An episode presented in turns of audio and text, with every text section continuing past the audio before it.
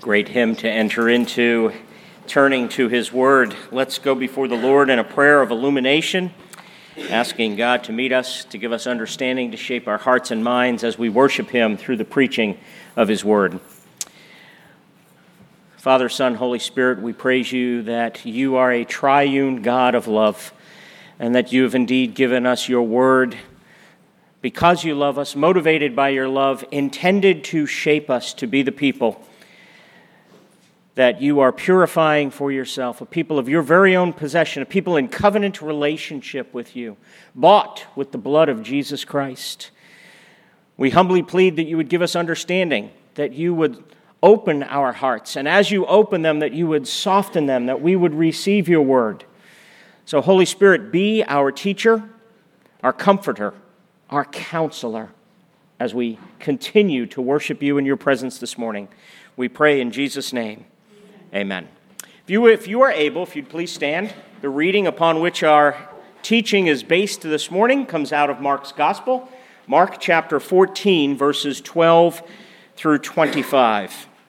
And on the first day of unleavened bread, when they sacrificed the Passover lamb, his disciples said to him, Where will you have us go and prepare for you to eat the Passover?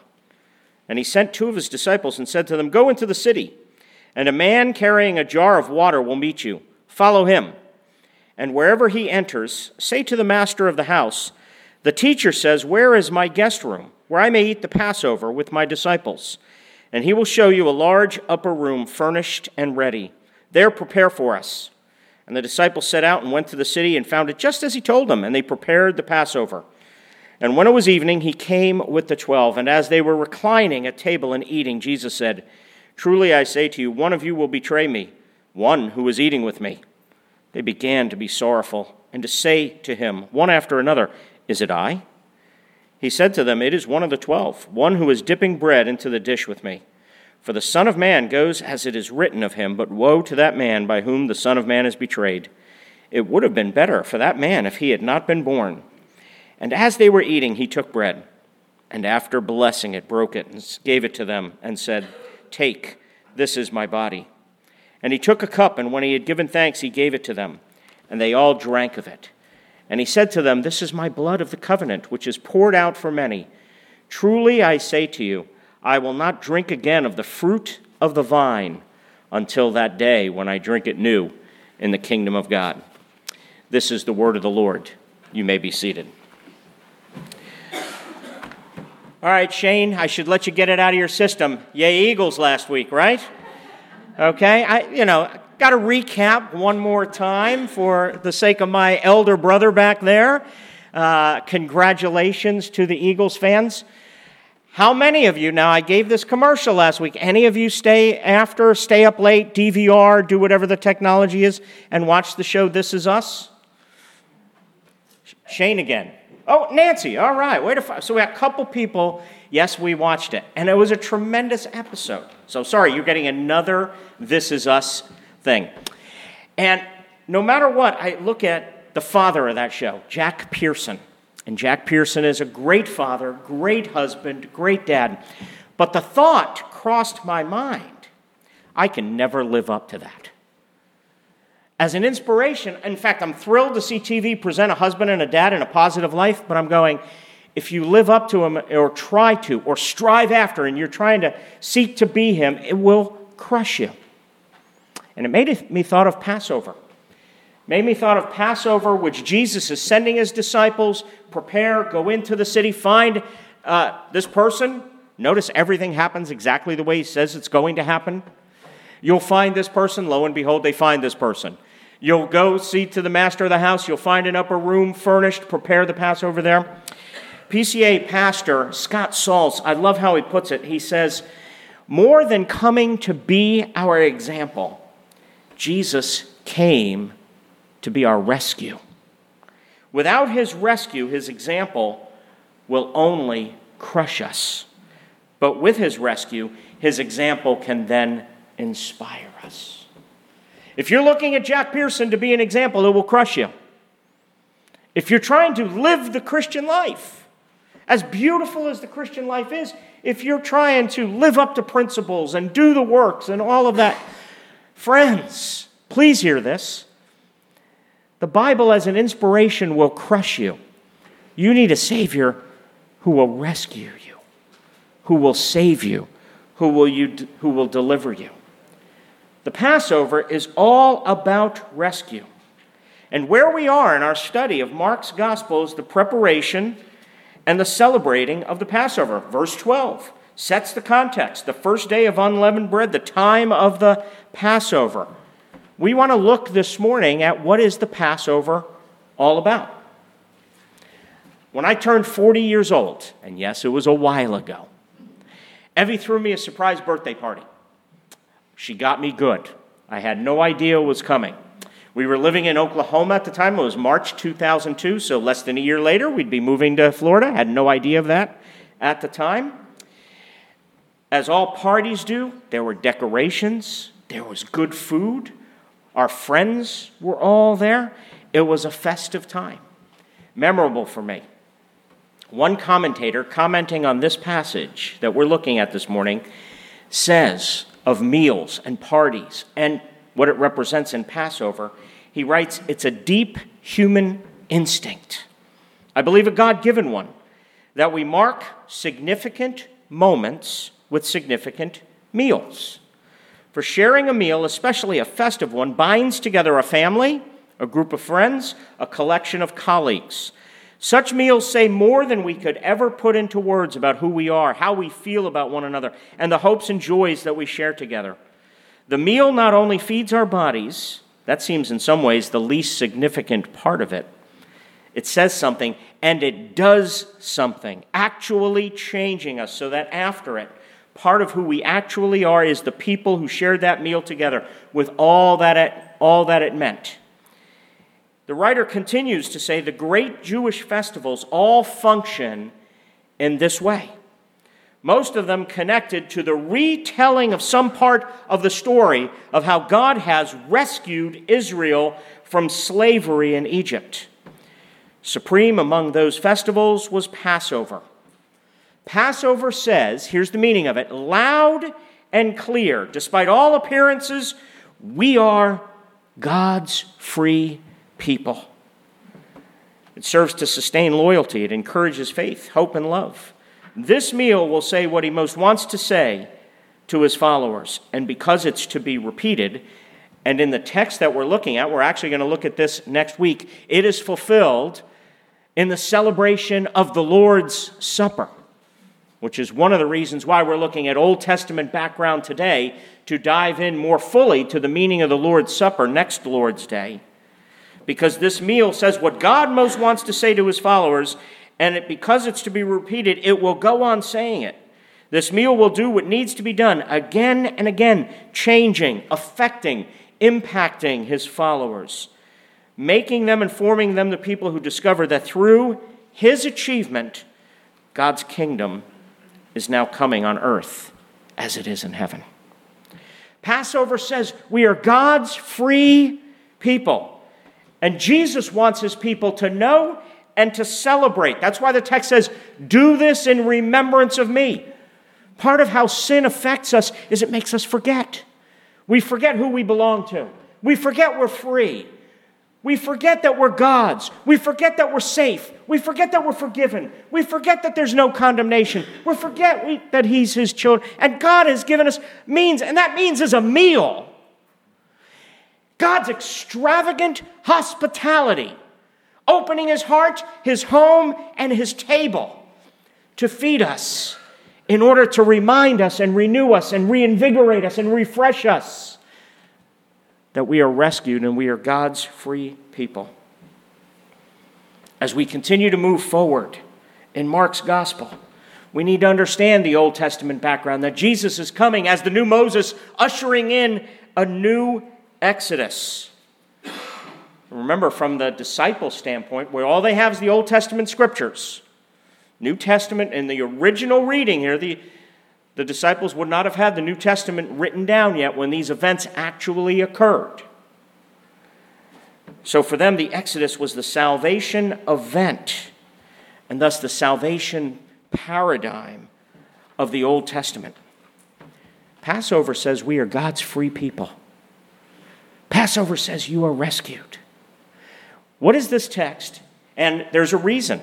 You knew this. When I plan worship, by the way, I do this fairly intentionally. We have in your bulletin printed Exodus 12. Why? Because we're going to refer back to that many times in this text. So you know, see, I'm doing things. You may not like it, but I'm being very intentional and very purposeful here. And I won't apologize for that. But I've printed out Exodus 12, had Carl read it. I even asked Carl to read it for both services so that you can refer back and forth because Mark 14, Jesus is sending the disciples to prepare the Passover meal. And then the institution of the Last Supper in fulfillment of the Passover is all based on that Old Testament Exodus background. So I want you to be ready to, because I'm going to refer back several times. So it's printed, it's prepared for you.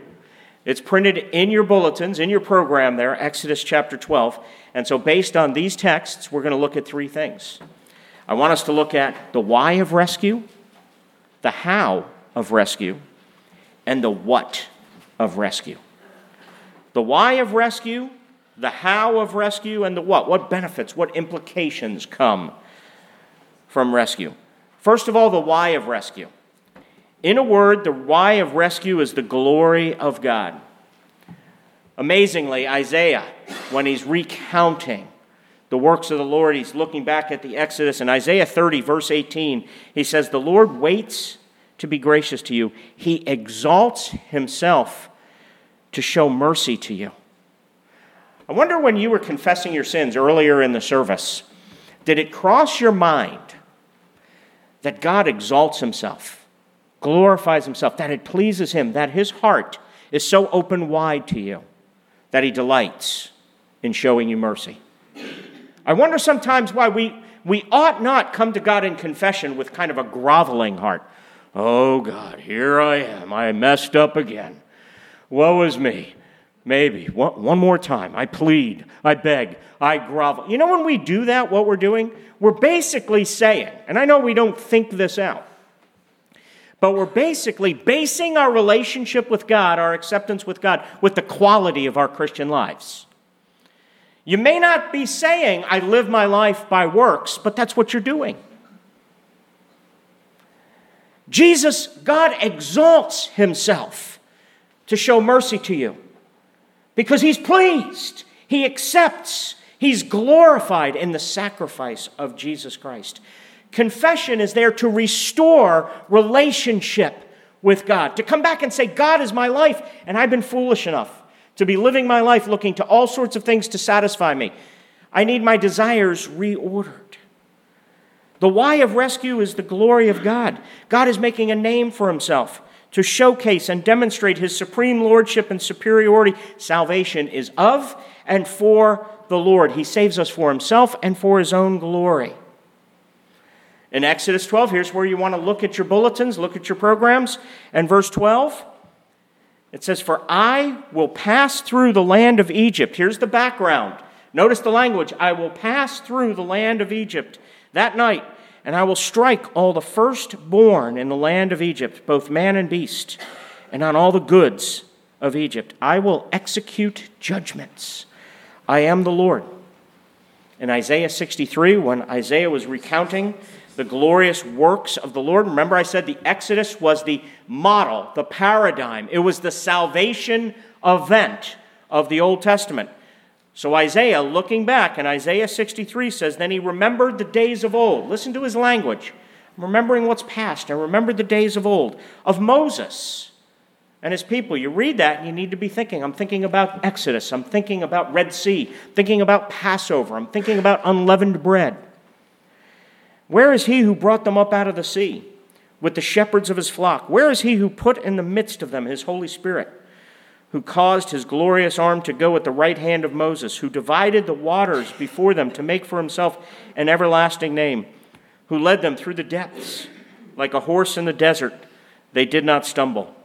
Like livestock that go down into the valley, the Spirit of the Lord gave them rest. So you led your people to make, here's the why of rescue, to make for yourself a glorious name. See, the context, think about this for a second. The context of the Passover is what? It's the plagues, is it not? The plagues, the 10 plagues that God is doing. And what is He doing in the plagues? He's evidencing His absolute supremacy, superiority, and lordship. In other words, He's saying, Let me take on all the gods of Egypt. Bring them on. Bring them to me. And He's confronting them one by one, defeating their gods. We also see the glory of God in this rescue, the why of rescue, by God bringing together two other attributes of Himself that is his love and his justice. See, one of the most difficult doctrines for people to get their minds around, to people to get our hearts wrapped around, is the doctrine of God being at the same time 100% both a God of love and a God of justice. See, how can God, be, a God of love, also be filled with wrath and anger? If he's loving, shouldn't he just forgive? Our culture definitely says he just forgives, he's tolerant, he accepts everything. How can God be both a God complete love and mercy and a God of wrath and anger at the same time? I think nobody does as good a job kind of answering this objection than Tim Keller. Tim Keller begins his response to this objection by pointing out, pointing out that all loving persons part of the characteristics of love. All loving persons are sometimes filled with wrath, not just despite of, but because of their love. That if you love a person and you see them ruining themselves, you see them actively involved in self destruction, you get angry. He quotes a writer by the name of Becky Pippert, who writes Think how we feel when we see someone we love ravaged by unwise actions or relationships. Do we respond with benign tolerance as we might towards strangers? Far from it. Anger is not the opposite of love, hate is. And the final form of hate is indifference. God's wrath is not a cranky explosion, but his settled opposition to the cancer, which is eating out the insides of the human race he loves with his whole being. Keller points out that the Bible says that God's wrath flows from his love and delight in his creation. He is angry at evil and injustice because it is destroying creation's peace and integrity. At Passover, we see a depiction of God's justice and love. This is the biblical God. How do we see it? And that brings us to our next point. So if we see the why of rescue, the glory of God, we now to next see the how of rescue. What are the means by which God rescues us? Passover is a picture for us of God bringing together both his love his, and his justice, his mirth, mercy and his absolute holiness and judgment. How does he do this? How does he bring these things together? I want you to think about something for a second. I want you to think about something. In each of the previous plagues, recognize the plague of the firstborn is the 10th plague. In each of the previous nine plagues, where were the Israelites? They were kind of spectators to the whole thing, right? Judgment wasn't upon them. They were kind of watching and going, oh, wow, hail. This is interesting weather for this time of year. Frogs. Oh my, gnats. All these things are happening. But now, and I didn't, sorry I didn't print this verse, but Exodus 12 23 says, For the Lord will pass through to strike the Egyptians, and when he sees the blood on the lintel and on the two doorposts, the Lord will pass over the door and will not allow the destroyer to enter your houses to strike you down. Now remember, in the Old Testament background, this is what the disciples would be familiar with as Jesus is giving them instructions to prepare the Passover. God here claimed a right to slay the firstborn both of Israel and of Egypt. Israel was under the same sentence as Egypt. This tenth plague, Israel deserved to die just as much as Egypt did. They could not rest on their own laurels, they could not resist, rest on their being God's people. They could not rest on their own righteousness, for they had sinned, and the justice, the wages of sin, is death. This tenth plague, this plague of death on the firstborn, is a sign of judgment against Israel as well as Egypt. It is against all humanity. But what does God do? See, this is the means of rescue, the how of rescue. But God, in His great mercy, provided His people with a way, a means to be safe. He visited their homes in judgment, but to save them. Israel, the Israelites, like the Egyptians, deserve God's judgment, but they would be saved by pure, undeserved grace. See, God provided for his people out of sheer grace what they most needed. See, this is what Jesus is doing here with his disciples in Mark 14. Just like in the original Passover, what happened? God gave detailed instructions on how to choose, how to care for, and how to kill the lamb.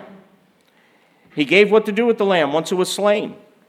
The meal was to be a reminder, a sign of what the Israelites went through and were saved from, were rescued from in Egypt. This is what is going on in our narrative in Mark. This is why, when we get to the fulfillment of it in the Last Supper, what when we take the Lord's Supper, we're doing, it's to be done continually, as often as you do it, in remembrance of me. But the most important thing here was what? The death of the Lamb. Because the death of the Lamb is a reminder that in salvation, God gives what He demands. He demands judgment, He demands justice, He provides for it. And how does He provide for it? In a substitute. This is how God has worked throughout all of the scriptures. He has always demanded a lamb for the offering for sin. Let me give you just a couple of examples, Old Testament examples. See, I want you to know the background upon which the New, Test- the New Testament is the conclusion, the finishing of the story that's in the Old Testament. Think about Genesis 4 for a second and the story of Cain and Abel, the two brothers who bring offerings to God. Cain brings the first fruits of his soil. By all accounts in the text, he brings a very good offering. Abel brings some of the fat portions from the firstborn of his flock. Now, I want you to think about something. Why does God reject Cain's offering and accept Abel's offering? Why does God turn Cain away and accept Abel? What was required for Abel to bring fat portions of his flock? A sacrifice, a substitute. He had to kill a lamb, a substitutionary death as an offering for sin. One more example. Go a little bit further. Genesis chapter 22, you have the story of Abraham and his son Isaac. And who's Isaac? Isaac's the son of promise, the covenant child. And God commands Abraham, Genesis 22, verse 1 says, And then God tested Abraham that he take his son Isaac to the mountain to be sacrificed. And they get there, they prepare the altar, they lay out Isaac on the altar, only at the very end for the angel of the Lord to provide a lamb as a substitute for the sacrifice. Then every year on the Day of Atonement, God would require the high priest to bring an animal into God's presence and sacrifice it as an offering for the sin of the people. Now, I want you to notice the progression. I want you to notice how things progress as you work your way through the Old Testament because the lamb serves all the time as a substitute for larger and larger groups of people. Beginning with individuals, Abel and Abraham, moving on to the nation when you get to Moses, when we're at Passover, to finally when you get to the New Testament and John the Baptist in John chapter 1 says, sees Jesus coming and he says, Look, the Lamb of God who takes away the sin of the world. And of course, world there doesn't mean every individual people, but it means people from every tribe and tongue and nation and language. A lamb as a sacrifice. And of course, 1 Corinthians 5 tells us that Jesus himself is the Passover lamb. A lamb provided as a substitute for an individual, for a nation, and finally from all the nations of the world. As we say over and over again, the gospel is for the nations. The why of rescue, the glory of God, the how of rescue through the substitutionary Passover lamb. Finally, the what of rescue. Look again at Exodus, our living church passage, Exodus 12, verse 13, and look what it says. It says, The blood shall be a sign for you. Now, this is very important. This is one of the reasons uh, I'm teaching from this text as well. Because again, when we get to the Lord's Supper, what will we say it is? What is the Lord's Supper? It is a sign and a seal of God's covenant of grace. So it points away. So, in other words, baptism and the Lord's Supper, the sacraments that we celebrate as means of grace, are not simply confessions of faith. They're not about us, they're objective signs. They point to what God has done in Jesus. They are getting us to come out of ourselves and look at Jesus. They are a sign on the houses where you are. God says, When I see the blood, I will pass over you and no plague will before, befall you to destroy you when I strike the land of Egypt. Death, condemnation, reprobation passes over you. As Jesus himself said in John chapter 5 Truly, truly, I say to you, whoever hears my word and believes him who sent me has eternal life. He does not come into judgment. Judgment has come. Justice and mercy, judgment and love come together. Judgment has come. But the believer who's in Christ, who has Christ as his substitute, doesn't come into judgment, but has passed from death to life. Which is why Paul can say the what of rescue is that there is therefore now no condemnation for those who are in Christ Jesus. You don't go in and out of condemnation. There is therefore now no condemnation for those who are in Christ Jesus. All of this is signified in the Passover. All of this is signified in the Passover and accomplished in the death of Jesus. See, and how does this take place? The key is the blood. I know I'm giving you a lot of scripture this morning, but this is so important for the background. Leviticus chapter 17 says, For the life of the flesh is in the blood and I have given it to you on the altar to make atonement for your souls. For it is the blood that makes atonement by the life. Very interesting. Steven Spielberg learned while he was doing the movie Prince of Egypt. I guess that came out years ago. The original script, apparently, as I read, had God saying, When I see the mark upon the doorframe. However, Spielberg had, I guess, several religious leaders and Jewish scholars kind of assisting him, consulting with him, and they objected. They said, This isn't specific enough. It's not the mark. It's not the mark that was there. They insisted that the mark had to be made of blood. And apparently, Spielberg changed the line to when I see the blood. See, the Passover is all about the blood. This is why Jesus had to shed his blood. The life of the flesh is in the blood. And the Passover is blood spilling all over the place, slaughter of the lambs spilling on their white wool, being sprinkled on the door frames. And again, why this emphasis? Why is this so important? Again, it's the principle of substitution. The substitution represents the taking of a life and the fulfilling of God's judgment.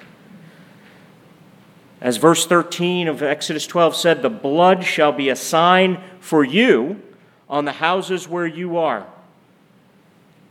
And then God says, When I see the blood, so it will be a sign to God. I will pass over you, and no plague will befall you to destroy you when I strike the land of Egypt. Do you see that dual sign? That first the blood is a sign to you. See, friends, do you see that when your heart is accusing yourself, that when your heart is mired in guilt or mired in shame, or can't get out of kind of its accusatory growl. You know, we all speak these things to ourselves. We all kind of baptize ourselves with different names we call ourselves.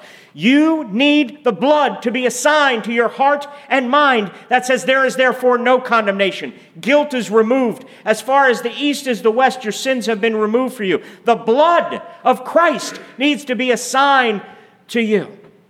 But even that is not enough. It's a sign for God that when God sees the blood, the blood of His Son, the blood of Jesus Christ, He will pass over you See, the doctrine is actually called the doctrine of propitiation, where God is saying, Because I see the blood, because I see justice satisfied, because wrath can now be turned aside into favor. God's wrath, when he sees that, the sign is a, the blood is a sign to God that his wrath is completely fulfilled, completely satisfied. So you don't enter into judgment. And how is all of this received? Simply by faith. Remember, I said earlier, each of the nine plagues, the Israelites were simply spectators. They had nothing to do with gnats and frogs and flies and hail and all darkness that came over. But on this, they had to put their faith and trust in the Word of God that was given through Moses. They had to actually exercise faith and trust by getting a lamb. And isn't it interesting? Think about this. They were to take and choose the lamb on the 10th day of the month. And then for five days until the 14th, they cared for it. They raised it. The family, can you picture the family playing with this little lamb? They identified with it, became part of the family, and then on the 14th day, they slaughter it. Friends, that takes an act of faith. That takes an act of trust. Do you think that made sense to them? Wait a second, why are you having to do this? Oh, oh yeah, we have to kill it? That took faith and trust. Salvation is always by grace through faith. What significance does this have for you? What benefit? I love how one pastor put it when he said, when Christians look at Christ on the cross, and that's what Passover, that's what the Lord's Supper is all about, looking at Christ on the cross, they say, I should be there. And they also say, I won't ever be there. Let's pray. What can we say to the fact that we won't ever be there, that Jesus, you hung on the cross for us as our substitute? Help us to understand this, help us to know this, help this to be ever deepening in our lives. In Jesus' name, amen.